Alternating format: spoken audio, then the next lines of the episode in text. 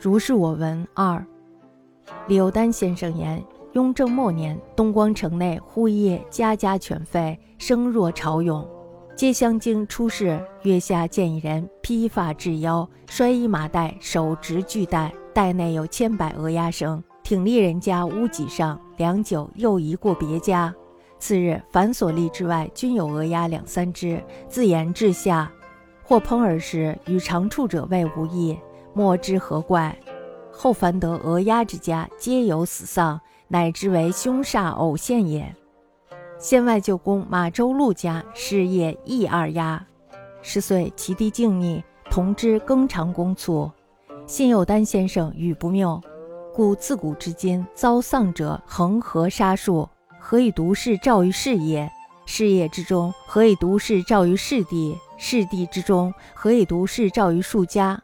其世照皆至以讹压，又以何所取？鬼神之故，有可知，有不可知，存而不论可矣。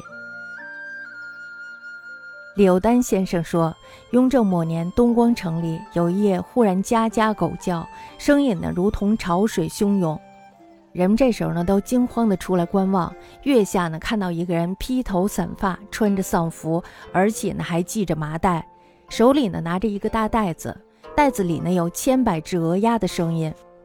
挺身直立在一户人家的屋脊上，过了好久呢，又移到了另外一家。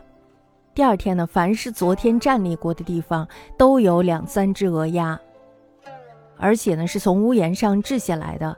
有的人呢就拿来煮的吃了，味道同平常的家禽没有什么区别。不知道是什么怪事儿。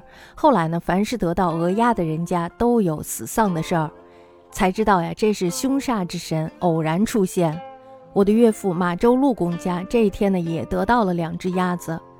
这一年呢，他的弟弟任静密同志的庚长公亡故，可见呢，李幼丹先生的话确实是可以信的。不过呢，从古至今，遭遇丧事儿像恒河里的沙子一样不可胜数。为什么独独在这一天夜里有显示征兆呢？这一夜之中，为什么独独在这个地方显示征兆呢？这个地方为什么独独在这几家里显示征兆呢？显示征兆都是把鹅鸭治下来，这又是什么意思？鬼神的行事缘由有可知有不可知的，姑且留存而不议论它好了。